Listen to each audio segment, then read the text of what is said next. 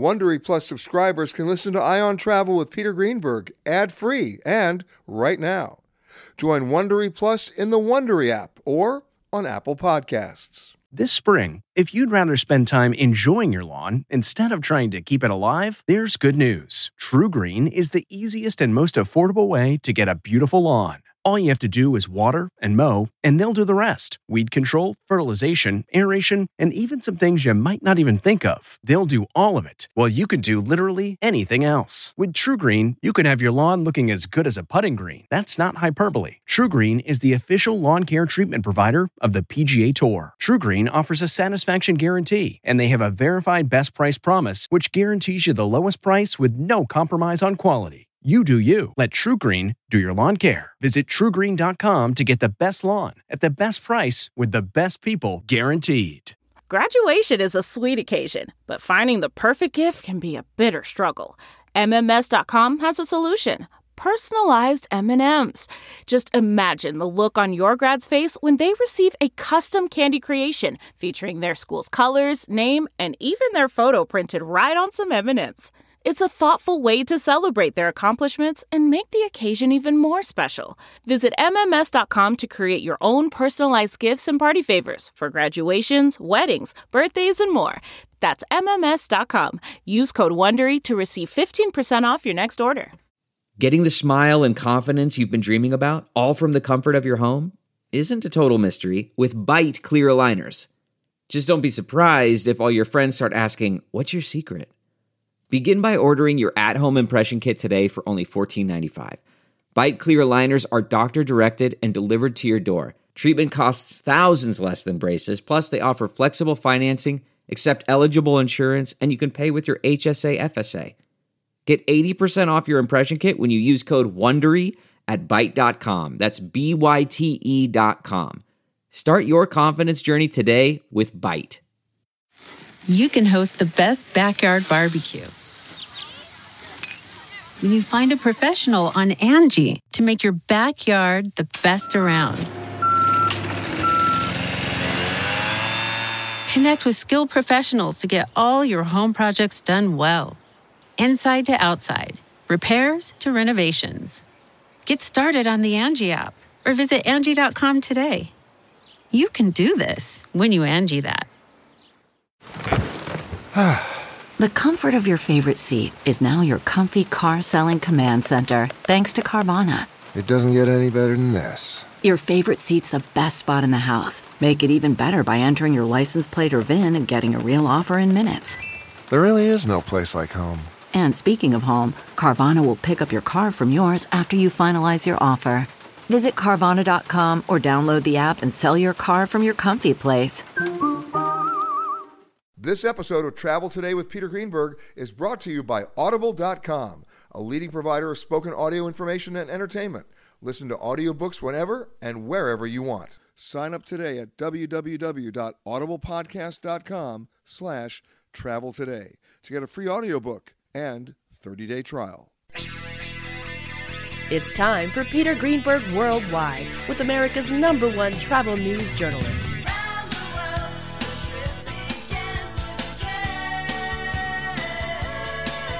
And now, the man who travels over 400,000 miles each year, your travel detective, Peter Greenberg.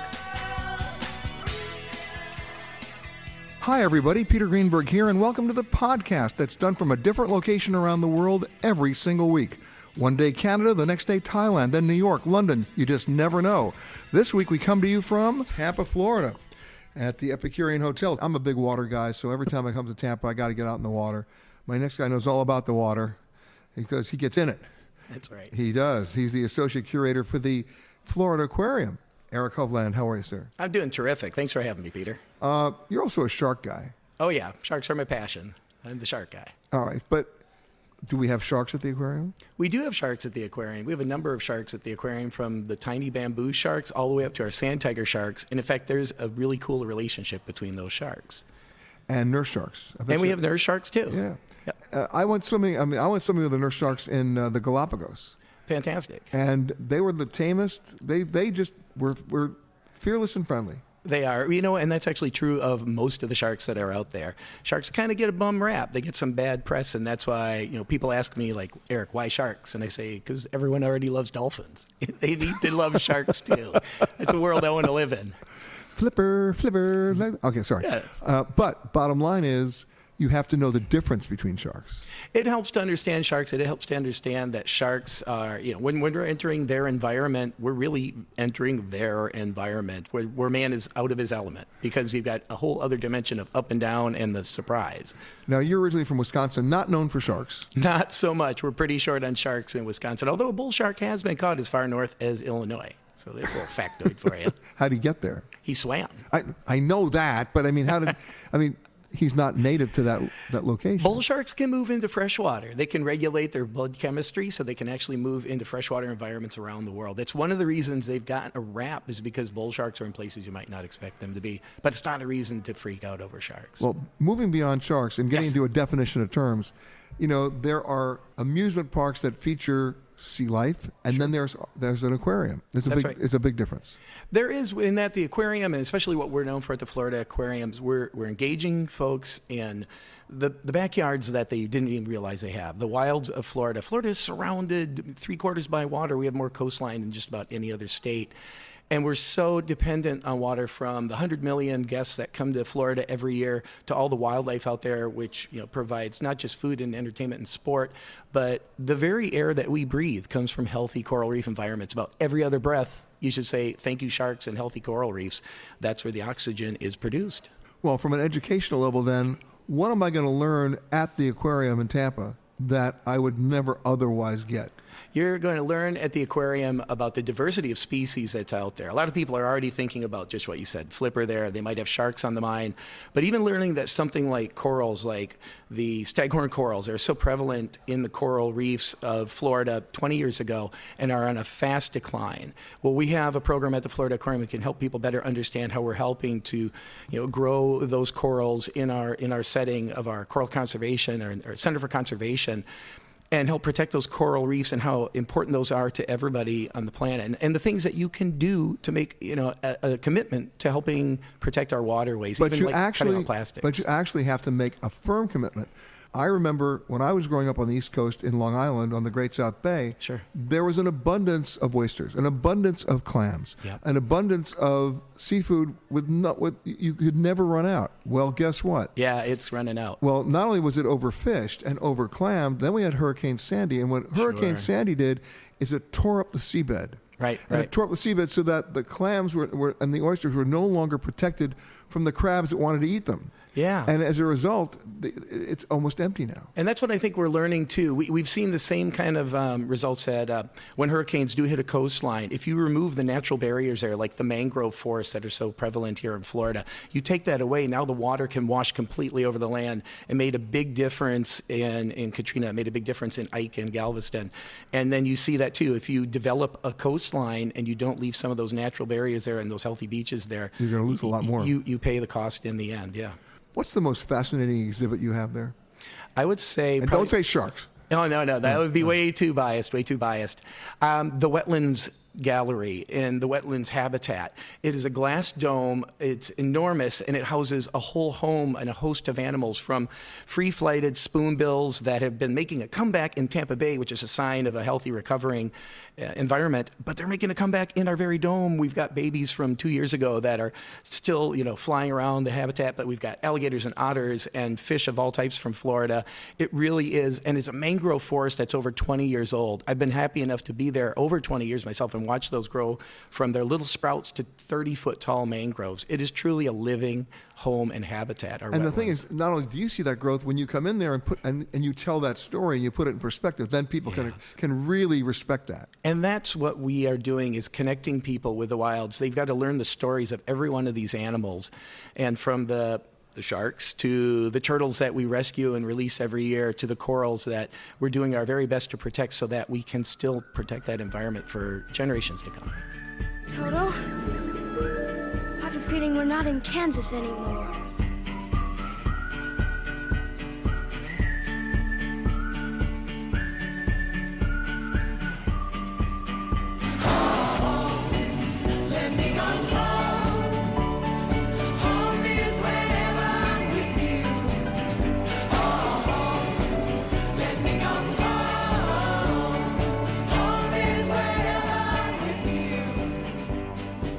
My next guest, like so many other people I know, came to Tampa by accident. It wasn't part of the plan. He was uh, trying to get into the Navy. They washed him out as a fighter pilot, and he took his uh, $200 discharge money, got into uh, what kind of car was that? A 1966 Dodge Dart with no air conditioning. As it should be. and one suit, and nowhere else to go. and drove to Tampa. Well, guess what? In 2011, he got elected mayor. His name is Bob Buckhorn. Mr. Mayor, thanks for coming. Peter, thanks. Thanks for coming back to Tampa. And you're still here? I am still here. It was best decision I ever made. But it was just like prompted by the Navy. It did. Uh, broke my heart uh, because I had uh, always aspired to be a fighter pilot, and uh, when they misdiagnosed me um, and discharged me, it forced me to uh, to Plan B, which there was no Plan B. Are we now changing the name of Tampa to Plan B? I guess so. It's uh, you know, it's not often that someone who doesn't grow up in a city or spend most of their life is able to get elected mayor. Uh, but this, aren't you the first one? I think I'm, if not the first, I'm pretty close. Yeah. But but I think what it speaks to is is Tampa's ability to welcome talent and even less talented folks like me to be a part of this community. I mean, there were no barriers for entry for me. You know, I scratched and clawed and fought hard to get here, but no one stood my way and said, "You're not born and raised here. You're not a, a Tampanian by birth, so therefore you can't be the mayor." Um, they said, "No, give it your best shot, son." And here we are in the third largest city in Florida. Absolutely, and the 53rd largest city in America. But who's counting? Yeah, me. well, let me say, st- speaking of large cities, and, and I said this to you off air, but I'm going to say it to you on air. I love your airport. Thanks. The Tampa airport, for those people who have not flown here, you're in for a pleasant surprise. For people who have flown here, you already know what I'm talking about. It's actually an airport that works. You know, Peter, we, we're very proud of that airport, and I think the folks that fly through there recognize what an amazing place it is. It's always rated as one of the highest uh, user friendly, traveler friendly airports. And, and what folks will be happy to know is that we're in the midst of a billion dollar expansion with another $2 billion phase two coming over the next two years. So, yeah, but don't change what works. Now. No, we're not. We're not. And that's really a model for. And if you can imagine this, that design has been timeless, basically, and other airports have used that design. And what's ironic about this is the sons of the original architect that designed that airport are working now on phase one and phase two of the expansion. All right. So you've been here since what year? 1982. Okay. So you've seen the airport grow. I have. What makes it still work, though? What about the design of that airport says to you, this is cool? It's convenient. Uh, ease of use is is absolutely there. We get you, and it was the first uh, shuttle system that was at an airport from the terminals. From the terminals, yeah. and so that shuttle system gets you to baggage claim rapidly, and it gets you right out to your cars. So the time that you are in that airport, as you were saying earlier, um, is minimal. Um, and what we're attempting to do with the expansion is to give you more food offerings, give you more retail offerings to make the experience more pleasant than it already is for you. Um, but I think you're absolutely right. It is the design of that airport that makes it unique. And it's only, what, 15 minutes away? It is. 15 minutes from downtown Tampa. Amazing. What's the thing that changed in, in Tampa that you think is, is the, other than the airport, the coolest thing going? You know, we came out of this recession that had literally knocked us to our knees, um, and we had to make a fundamental decision as to whether we were going to get up off the mat and come back. Um, and we did. And I think the transformation of this city over the last six years has been nothing more than absolutely amazing. You know, Tampa's got a swagger about it. Tampa's got a, an attitude about it that's not cocky, um, but that recognizes that we are a city with immense potential.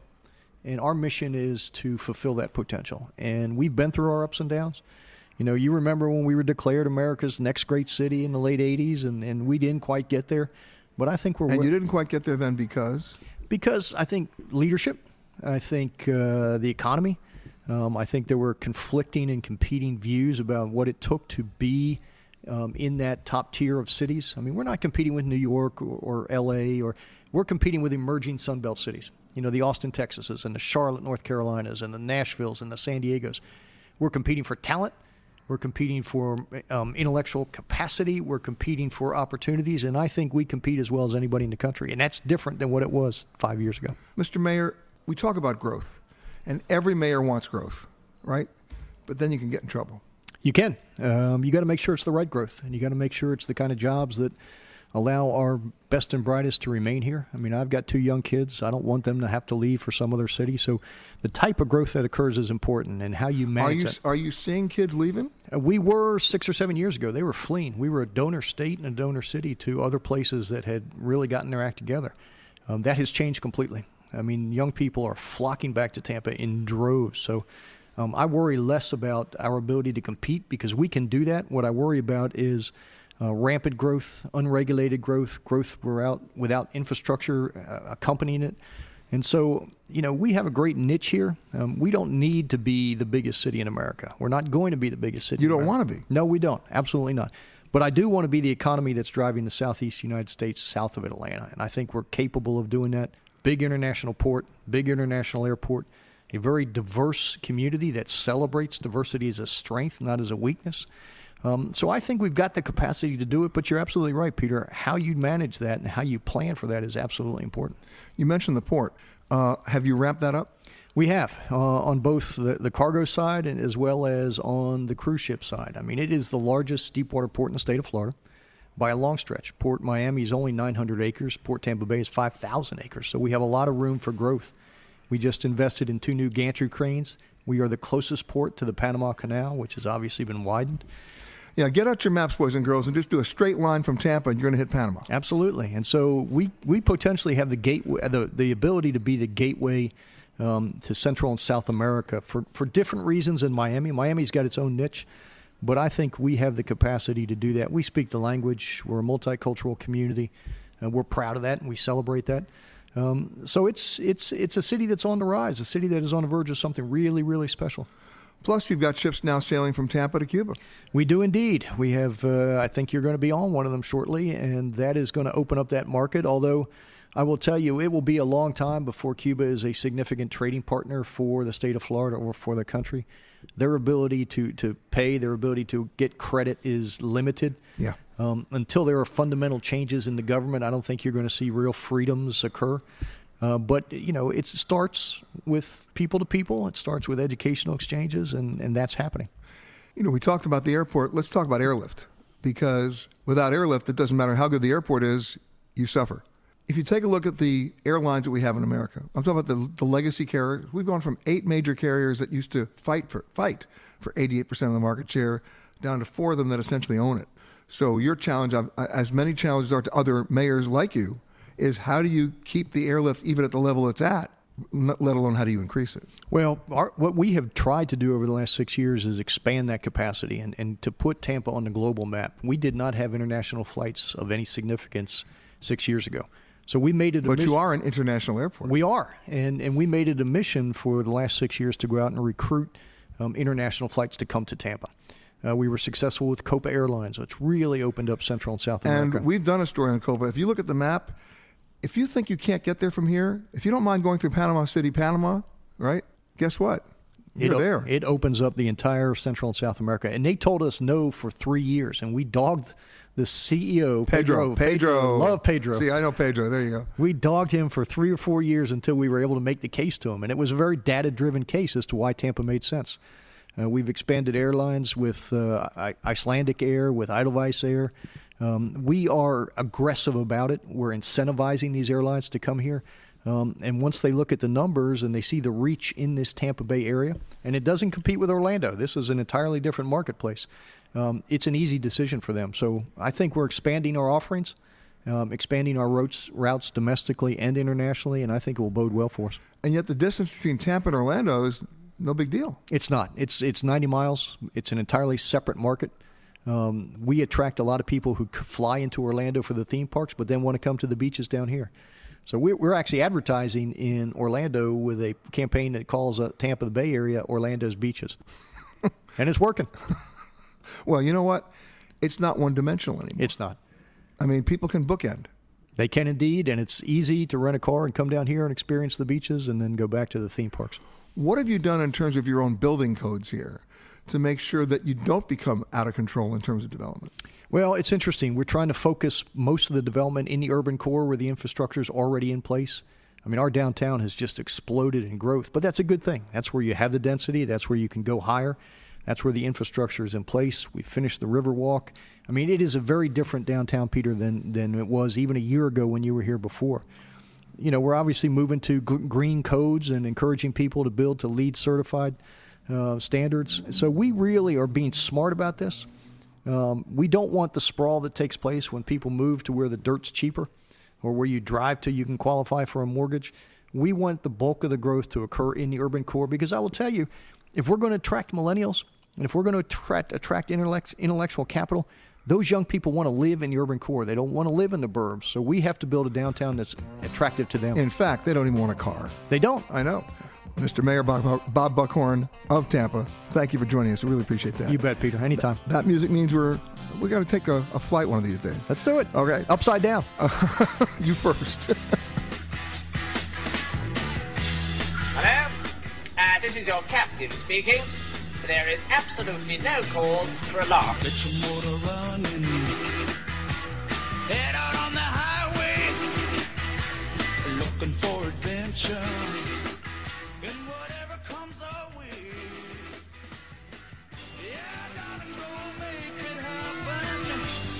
When I come to Tampa, and when most people come to Tampa, most people don't think about museums. Most people don't think about about history. Um, some people don't even think Florida, other than you know Ponce de Leon, has a history. Well, Tampa Bay has a lot of history, and, and joining me now, the curator of history at the Tampa Bay History Center is Rodney Kite Powell. How are you, sir? Doing fine. Thank you for having me. Well, you heard my introduction. You started to smile when you when you heard what I said, but I don't think I'm lying. Uh, you absolutely are telling the truth. Though we see a lot of visitors who come through the History Center, and they really are surprised to learn how much history that Tampa has and that Florida has. Uh, there's the perception, of course, that Florida didn't start until air conditioning in, in Walt Disney World. And wait a minute, you tell me wait, that's not that's not the story. There's a couple of things that happened before. Although I will tell you this, I remember going to Orlando a couple of years ago and saying, "Hey, I'm going to take you down to Old Town." I said. Old Town? When's, how far back does that date? 1955. Main, stop it. In Main Street on, on Disney. Yeah, but you go back a little further than that. Yes, uh, Florida's history, and you mentioned Ponce de Leon. Uh, you know, we at the History Center and, and others in, in, Florida history circles, you know, like to poke fun at the folks up in uh, Jamestown and Plymouth because uh, Florida's recorded history is just simply older. We go back further uh, with Ponce de Leon in 1513, with uh, two of the uh, first real explorations of what is now the United States, both starting here in Tampa, one in 1528 and one in 1539, and then, of course, St. Augustine in 1565, the oldest uh, continually occupied European settlement in the United States. I love the way you describe that. well, you have to use those qualifiers. Yes, you do. But, you know, talk about Ponce de Leon. I mean, when I was going to school, all I heard about was the Fountain of Youth. Well, it, yeah, and you, if you learn about anything in Florida history, uh, it, certainly as a, as a non-Floridian even, uh, you learn about Fountain of Youth in 1513, and then fast forward in American history to the uh, the Pilgrims landing at Plymouth Rock, and uh, and American history is largely English history, and and that's what in Florida we have to to push against. And of course, nothing against English history. It's, it's where our founding documents come from as a country. But as a, a history and a recorded history, you got to go back Spanish, further. Absolutely, sure. the Spanish occupation of much of, of, of what is now the United States was called Florida. Uh, Georgia, South Carolina, even up into Virginia, uh, was on some very early maps all called Florida. And, uh, and so Florida history really is American history. All right, so tell me, where's the Fountain of Youth? I have to know. It's uh, down Howard Avenue, almost to uh, Newport. You know, that's where they have sodas at the Fountain of Youth. exactly. Then that's the fun thing about uh, St. Augustine. Uh, of course, we're in Tampa, but uh, St. Augustine has a tourist attraction called the Fountain of Youth, which is a con- completely contrived thing. But it's on top of an incredibly important archaeological site. Do they know that? They do now. They, Oh, think they was. I think pure coincidence at the time when they when they opened the Fountain of Youth. But uh, but it's it's incredible what is underneath this goofy tourist attraction. It's an incredible archaeological site of a native village. Are they letting people know that it's there? They are now. Yeah, that that's uh, that the, the archaeological site is there. Yeah, they're starting to explore that more now, but they still are talking about the Fountain of Youth and the, what what Ponce de Leon was looking for, which he wasn't looking for that, looking for gold, looking for glory, uh, but certainly no Fountain of Youth. You just completely disabused me of the. I know. I do that a lot to people. But you are a Florida native. In fact, you're born and raised here in Tampa. I am. Yeah, not many of us around. What keeps you here? Uh, that's a great question. Um, I, I, I really I like the direction that Tampa's going uh, as far as uh, how we're growing. I, I just love the city. My family's here, of course, and that that's a, a big anchor, certainly. Uh, I love traveling. And so uh, I, I, get kind of my fix of, of, of, the North by going to New York or Boston, uh, Chicago. I, I love, uh, you know, the, the, true Southern history, say, of, of, of, South Carolina, going to Charleston or Savannah, New Orleans. Uh, but I always come back home, and uh, and Tampa just is home to me. Now, the History Center's got what, three floors? We have three floors of, uh, of exhibit space, and we're actually expanding the building kind of as we speak. And we will add more to our third floor, which will be a larger permanent gallery space. But we have two floors of permanent gallery space right now and one uh, temporary exhibit space. Well, when we come back, I, I want to talk to you about maps. Oh, I want to talk about your exhibit because I'm fascinated with that. Uh, you know, I, I, live on a place in New York uh, in, in, the summers called Fire Island, and everybody says, oh. "How did Fire Island get its name?" It's because somebody misread the map. Hello and welcome to Alaska Flight 438. We'd like to tell you now about some important safety features of this aircraft. The most important safety feature we have aboard this plane is the flight attendants. Please look at one now.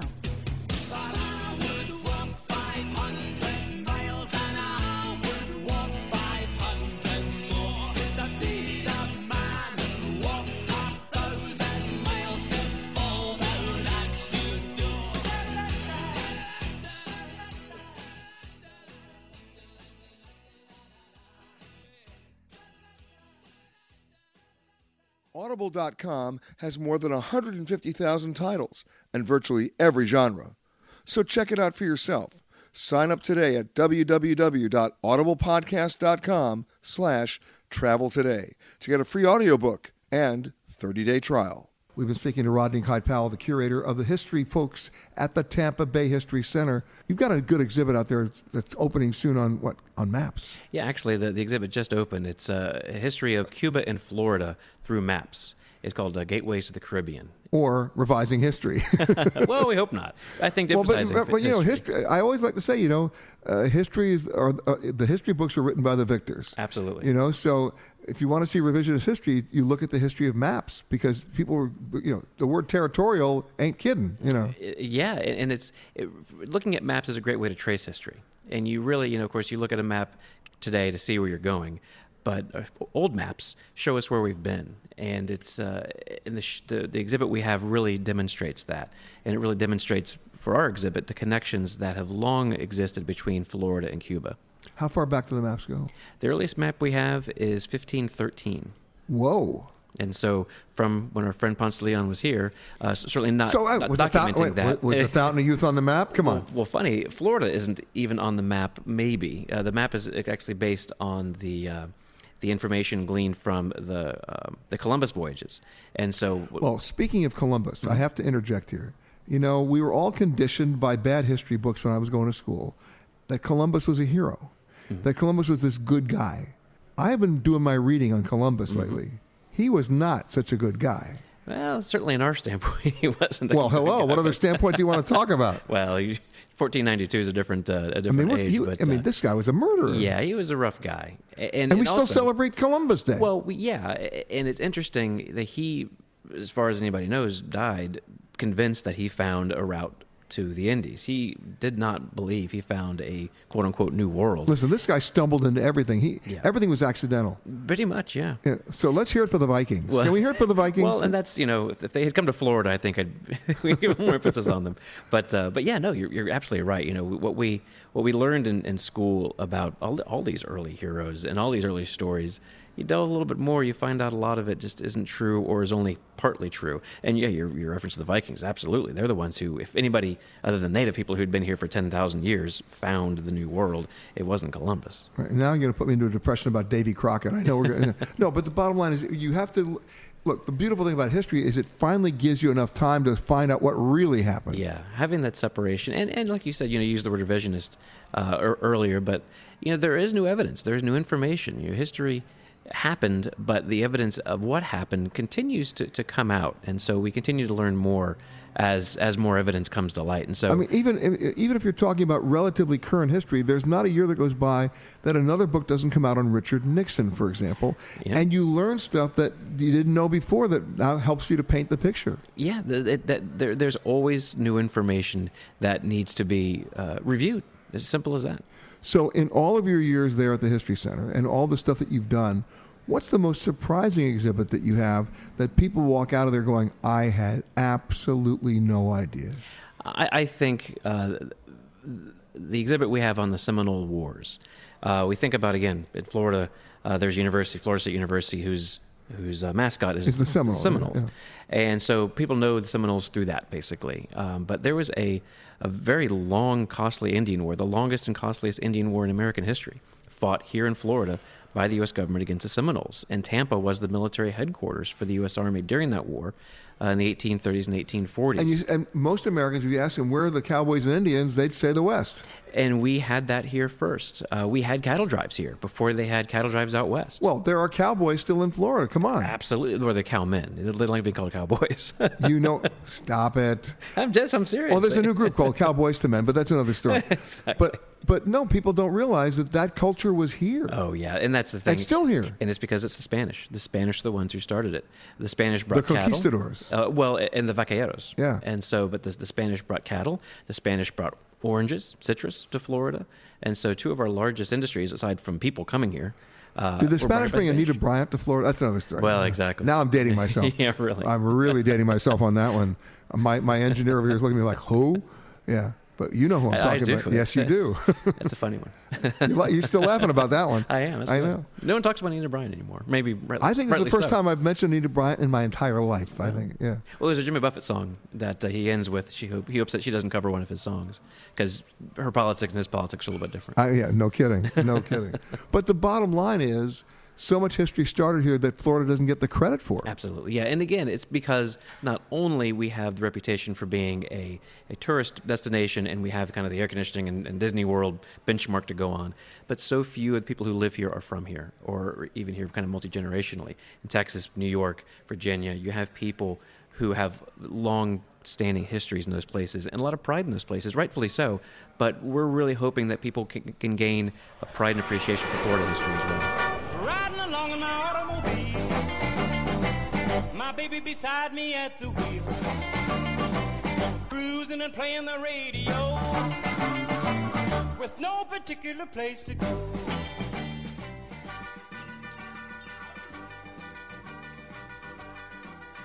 My next guest, I think I can call him a Tampa Bay resident at this point. He uh, he's actually been with a newspaper, which is an amazing in itself, 25 years. He joined back in 1992. He's a columnist for the Tampa Bay Tampa Bay Times. Ernest Hooper, how are you, man? I'm good, Peter. How are you? Okay, and you know you heard uh, earlier in the show we were talking about the, the most adventurous cities in, in America. Tampa Bay didn't get on the list. Tampa didn't make the list, and, and there, there wasn't a city in Florida, which surprised me a little bit. Yeah, but you're here. I am here. You're adventurous. I am adventurous. What keeps you in Tampa? You know, uh, I love the water. I love so much. Me too. Uh, going across the bridges and just those uh, beautiful watery vistas are spectacular. And I make it a point to see a sunset uh, out out on the Gulf at least once a month. Now you started as a sports guy. Yes. And then um, in 2001, I made the transition from NFL and Bucks writer to community columnist.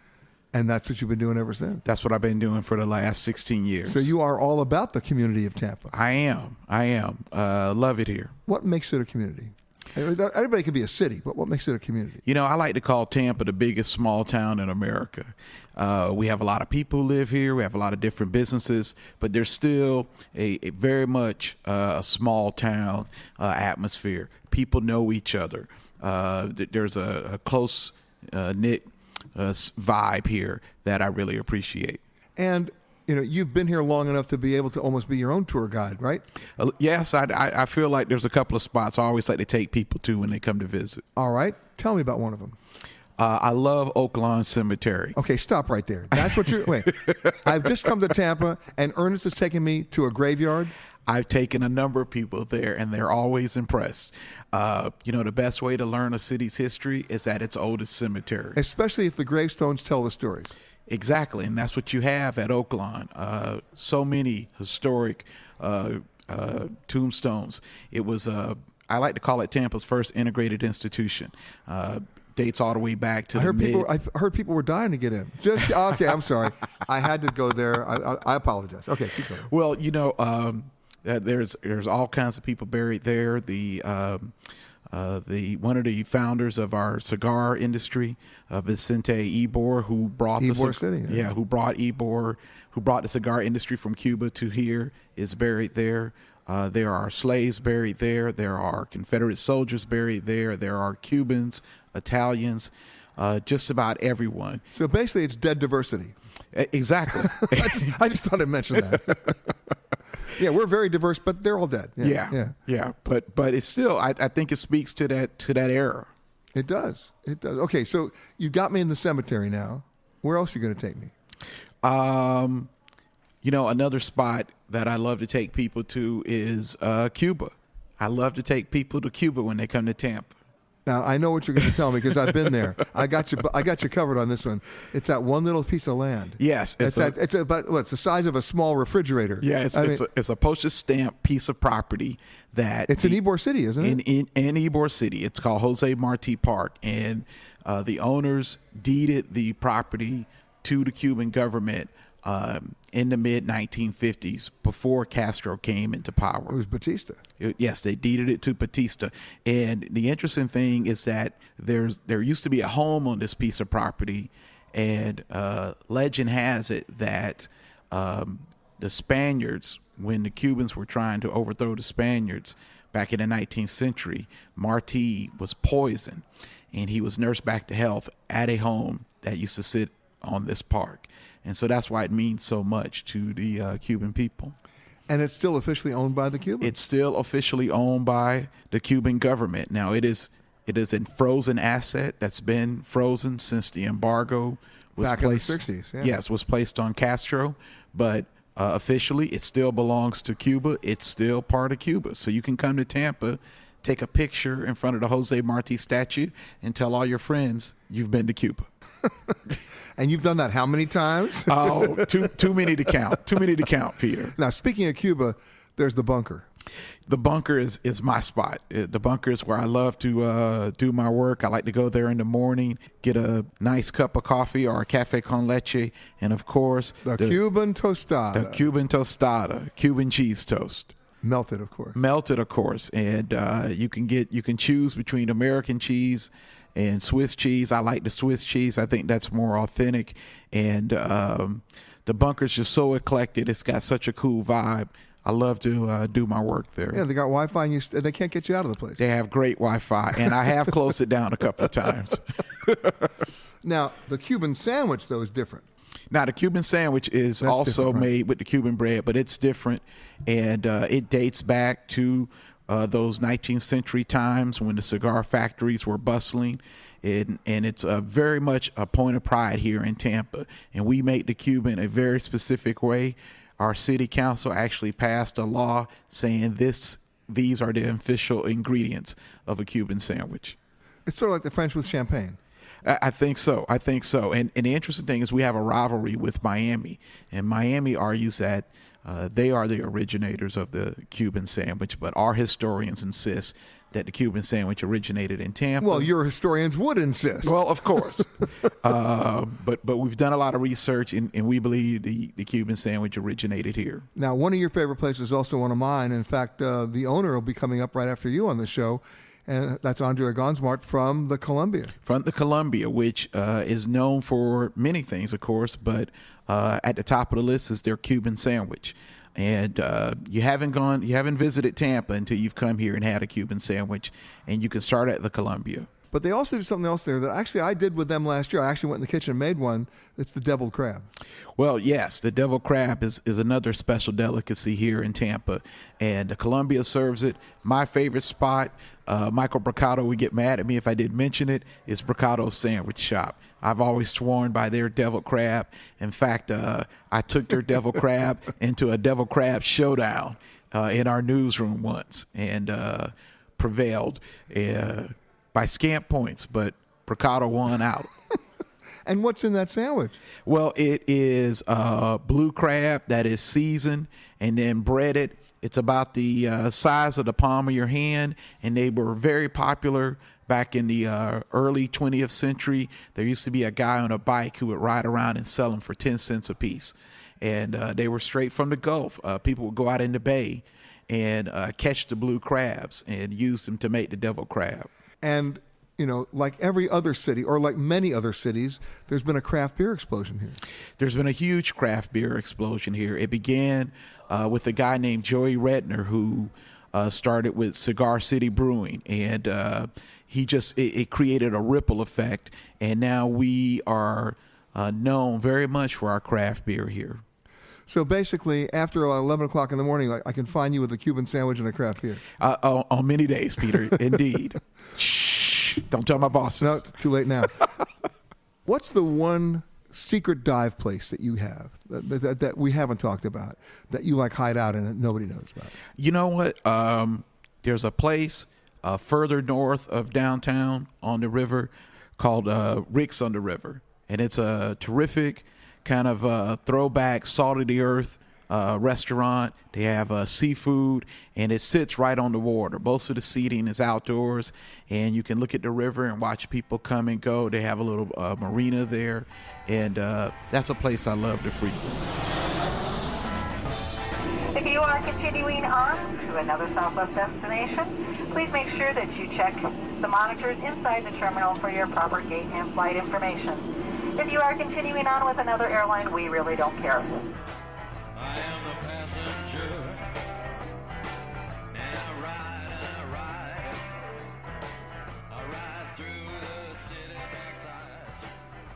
Every time I come to Tampa, I hang out at a place owned by my next guest. Um, and it's not in Tampa particularly, it's in Ybor City. Uh, started there in 1905, I believe. Um, it's, uh, it's, it's, it's an iconic place, and yet they're now everywhere. They even have they even have one of these, at, or maybe a couple of these at the airport, right? Yes, we do. That's Andrea Gonzmart, fifth generation owner and operator of Columbia Restaurant. How are you? Very good, thank you. I mean, your place in Ybor City, you know, you walk in there, it goes on for like miles. We are a whole city block. Unreal, but didn't start that way. No, started as a small corner cafe and grew room by room. 1905. And now you have separate rooms, right? Yes, we have um, 15 dining rooms. But who's counting? No, I'm not. and you're known for what? What's your signature dish? Probably the paella a la valenciana, which is the national dish of Spain. And and you make that. I mean, it's huge. Yes. The other one's probably the Cuban sandwich or the 1905 salad. It's a, it's a toss up. Now, okay, but I know about the 1905 salad, but not everybody else knows about it. Explain. Okay, the 1905 salad is iceberg lettuce, julienne ham, and Swiss cheese, fresh tomatoes, green olives, tossed with our infamous 1905 dressing, which is extra virgin olive oil, lots of garlic, oregano, a little bit of white wine vinegar. It was actually voted one of the top 10 salads to make a meal by USA Today. And I order it without the ham, and I'm in. I get it with turkey. Well, I just get it without any meat at all. That's okay. Because without with that dressing, I don't. I could eat cardboard. I mean, seriously, it's true. But in a given night, right? You, you can give me weekday, weeknight, or weekend night. How many people are you serving? Ugh. You know, if we have 1,700 seats, you've got to figure we're easily going through probably 2,000 covers. You know, we open at 11 o'clock. We don't close until 11 o'clock. We're open 365 days a year. You're, you're even open on Christmas? Yes, we are. Why? Because, you know, ironically, we're very, very busy. A lot of people have come to the Columbia now for so many years. That's their tradition, which we love being a part of their tradition.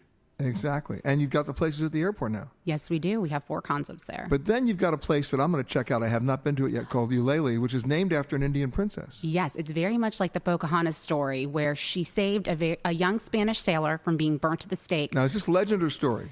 Come on. This is legend. according to my father, Richard. All right, tell the tell the legend. Um, so Juan Ortiz, who was a Spanish explorer, her father was going to, who was the chief, was going to burn him at the stake, and she saved him. So, and they fell in love, and that was basically how it went. Now you've grown in Ybor City to a full block, right? What has happened to the rest of Ybor City? What what changes have you seen that that that you think are pretty cool? You know, Ybor City is hands down my most favorite area in Tampa. And, you know, we've been. By the way, that's spelled Y B O R. If anyone yes. wants to know, yeah. Um, and we've been privileged to be able to be the anchor of Ybor City. And Ybor City has gone through so many different growing pains, and now they really are in a great place. Um, there's lots of art going on there. A lot of businesses are moving in and making that their corporate headquarters and their office home. And so you're seeing a lot more activity during the day, lots of people going out to lunch. Um, there's a great nightlife with great places to get cocktails, go out to dinner. There's a movie theater. Ybor City kind of is a got it all. They've also got the old social clubs, right? The old German clubs and stuff yes, like that. And the Spanish and the Cuban and the Italian. Amazing. In fact, unless I'm crazy, there's a piece of real estate in Ybor City that actually is still Cuban. Yes, there is. Am I right? Yes, there is a small. I mean, it's a tiny little fenced-in area that's got a um, that literally has the plaque that says this is a piece of Cuba. And it's actually owned by Cuba. Yes, it is, which is kind of crazy. Who knew? But there it is. Uh huh. and now you've got Tampa being the one of the gateways to Cuba. You can sail. It's you're very right. Out of the port of Tampa, you can now go to Cuba. What's changed on your menu? Anything? You know, there are a lot of the same things because we would hate to disappoint our customers coming back looking for that item. There are always a few items that change out, but you know, what we try to focus on is being who we are. You know, making our customers happy, being what makes us happy, being true to ourselves, not, you know, keeping up with the fads. We are who we are, and we're proud of that. I mean, I would guess, and please tell me if I'm wrong, but you really haven't changed the decor. No, we've Ever. only- we've given Ever. it we've given it facelifts, so that way, you know, it still looks like a brand new version Of 1905. Yes. But I mean, not a lot of neon. No, no. I mean, it is all about preserving what was given to us and being the caretaker, as my father likes to put it. Now, how many members? I mean, how many generations? We're talking five generations now. Yes. So, my great great grandfather. Same recipes. Same recipes. Well, a lot of our recipes were developed over the time as well. You know, with um, many of our, our chefs that we've had have created a lot of our staple items. What's your oldest recipe item? You know, I think it'd probably be, you know, it's kind of putting me on the stop spot. Maybe the snapper alicante. You know, outside of the the standards like arroz con pollo, ones that were already existing ones.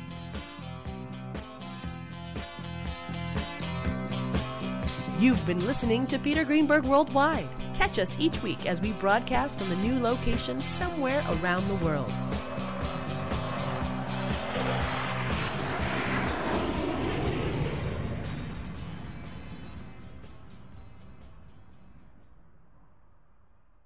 If you like Eye on Travel with Peter Greenberg, you can listen early and ad-free right now by joining Wondery Plus in the Wondery app or on Apple Podcasts. Prime members can listen ad-free on Amazon Music. Before you go, tell us about yourself by filling out a short survey at wondery.com/survey. Catch every episode of 60 Minutes, America's most watched news magazine show, as a podcast. Hear in depth investigations across politics, news, and entertainment on your schedule. Listen to 60 Minutes ad free on Wondery Plus. Are you ready for an all new season of Survivor? You better be because Survivor 46 is here and it's 90 minutes of twists and turns you don't want to miss. Better yet, after each episode, there's a brand new episode of On Fire, the only official Survivor podcast. Each week, we go behind the scenes of the episode's biggest moments, taking you into the how and the why things happened. And this season, we're very lucky to be joined by an expert, the winner of Survivor 45, Dee Valladares. What is up? I'm thrilled to be joining this team and to be giving you my take on how and the why players made the moves they did, what it takes to outwit, outplay, and outlast, and to ask Jeff some questions because even after 26 days out there, there is still a lot for me to uncover. Bring it, D. Listen to On Fire, the official Survivor podcast, wherever you get your podcast.